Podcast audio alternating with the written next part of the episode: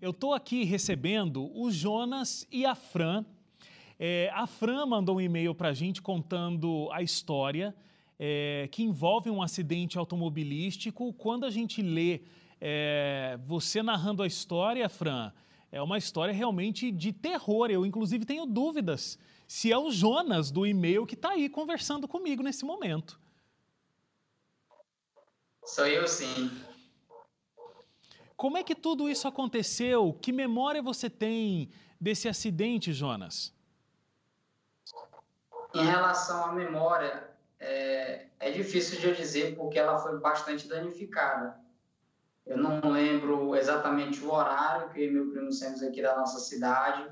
Nós estávamos numa, numa moto que minha mãe tinha, na Bis, é, e nos deslocamos para uma cidade vizinha, para a festa. Era por volta da tarde ainda. Chegamos lá e foi começar, começamos a beber, fomos na casa de uns amigos. Eu tinha, nós tínhamos local para dormir lá. Eu tinha quarto, é, quarto do, de um hotel alugado, tinha a casa de um amigo meu, para a gente passar a noite toda lá e não voltar embriagado, né? É, de madrugada na moto, na BR.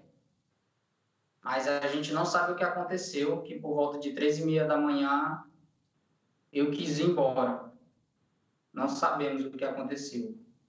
Nessa cidade vizinha, lá só é cobrado o capacete do piloto. O passageiro não precisa usar.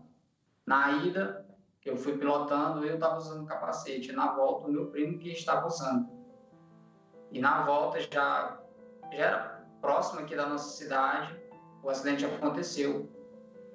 A gente não sabe como aconteceu, mas provavelmente foi sono junto com a bebida alcoólica. É, quando as pessoas nos acharam, a moto estava no acostamento da BR, a gente tinha saído dela, né? Foi, sac, é, sacamos da moto. É, provavelmente eu, como estava sem capacete, eu tive a cabeça minha aberta, de um lado até o outro. A gente não sabe como aconteceu isso, mas a, a, acreditamos que eu, eu bati na, na, cerca de, do terreno lá, né? E o arame cortou a minha cabeça, abriu a minha cabeça. O pessoal levou nós, levou, trouxe até aqui na nossa cidade, para o hospital. Quando chegaram, disseram, aqui a gente não pode fazer nada, tem que levar para Presidente Dutra, que lá tem um socorrão. Quando nós chegamos lá, o médico que estava de plantão, quando ele viu meu estado, meu corpo todo ensanguentado, minha cabeça aberta, ele disse o seguinte: vocês nem precisavam trazer esse aqui. Esse aqui vocês poderiam ter limpado e enterrado, porque ele está morto.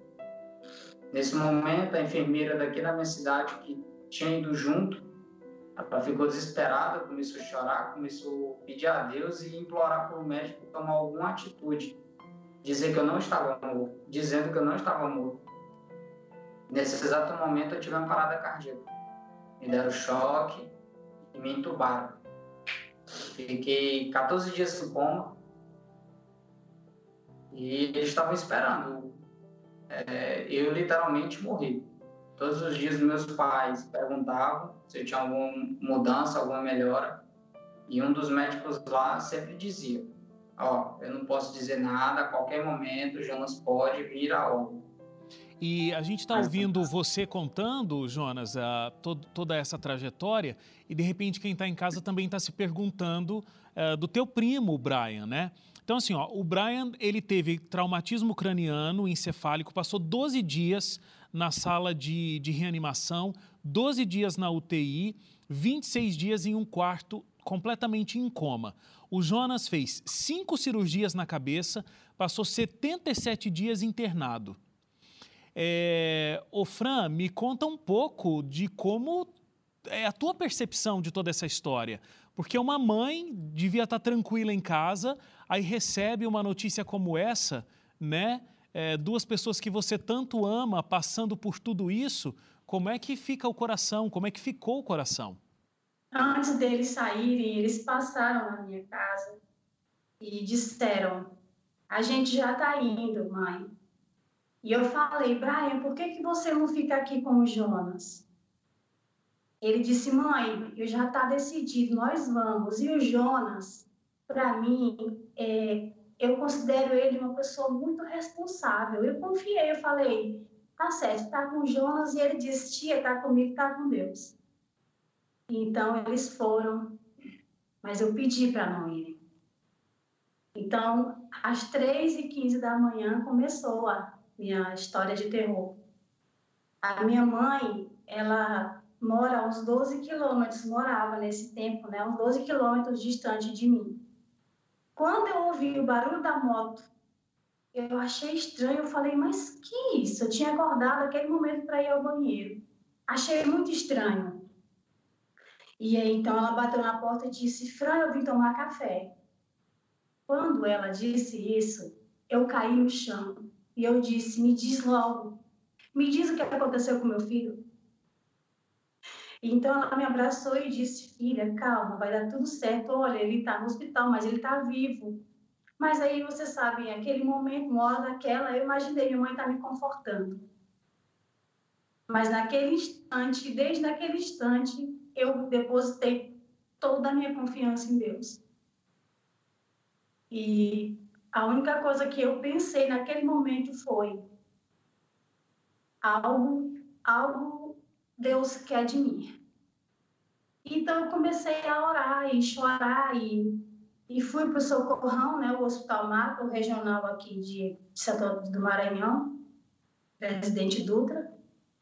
E lá cheguei, o médico disse para mim de cara, tem familiares longe? Eu disse, tem. Ele disse, chamem.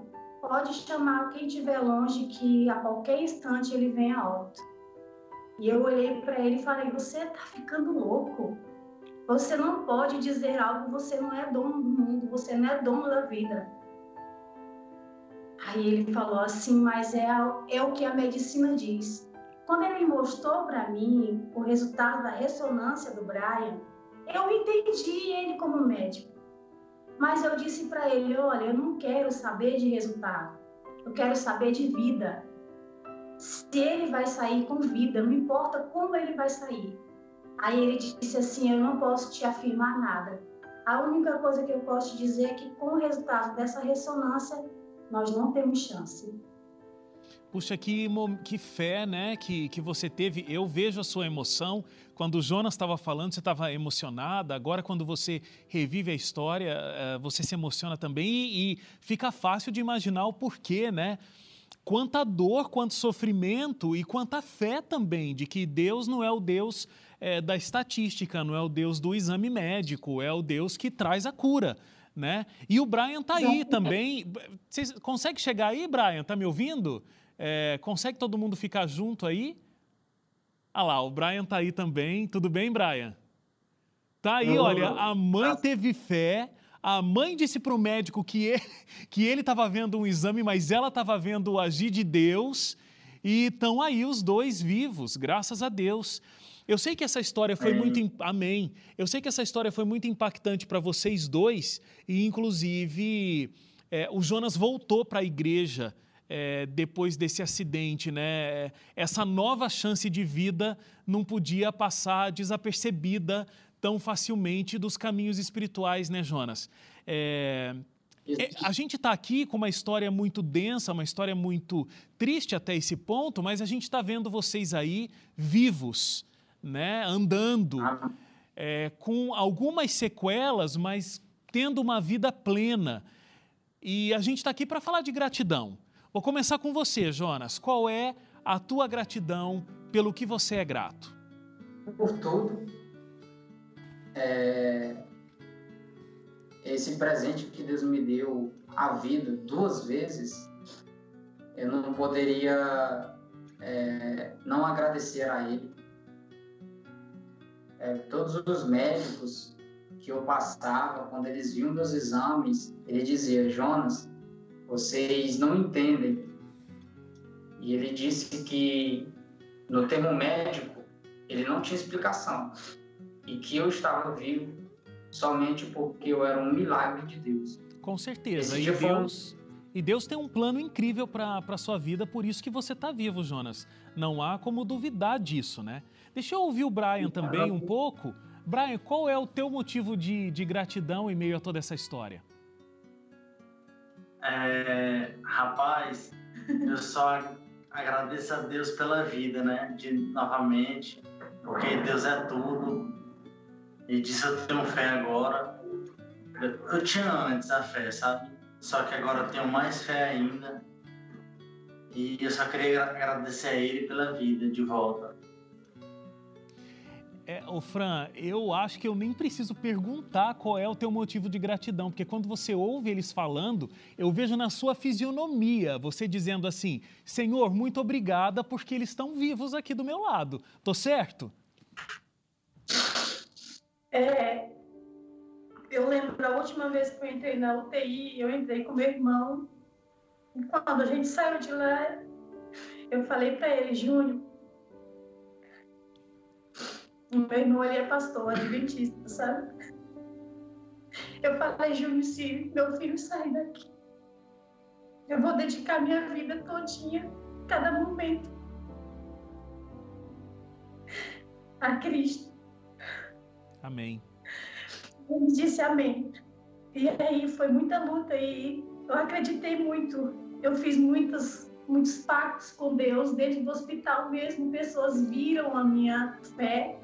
Médicos chegaram em mim e disseram: Nossa, mãe, eu tenho certeza que o que salvou seu filho foi a sua fé. E eu acredito demais que, porque os médicos, quando viram o Brian, levantado, sentado, eles não acreditaram, eles pegaram a ficha, eles me mostraram, eles disseram, mãe, o Brian nasceu quando? E eu disse, ele nasceu dia 15 de maio. E ele disse, não, mãe, o Brian nasceu dia 29 de julho. Ele nasceu de novo, mãe. Não, eu, eu estou impressionado como médico. Ele disse que tinha 62 anos de medicina e nunca tinha visto algo tão incrível na vida dele. Amém.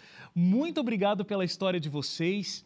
Muito obrigado por terem compartilhado com a gente e que a gratidão de vocês dure por toda a vida. Muito obrigado, fiquem com Deus. Eu que agradeço que essa história sirva para muitas pessoas, que elas possam ver o amor de Cristo sem que venha a acontecer tragédias. Amém.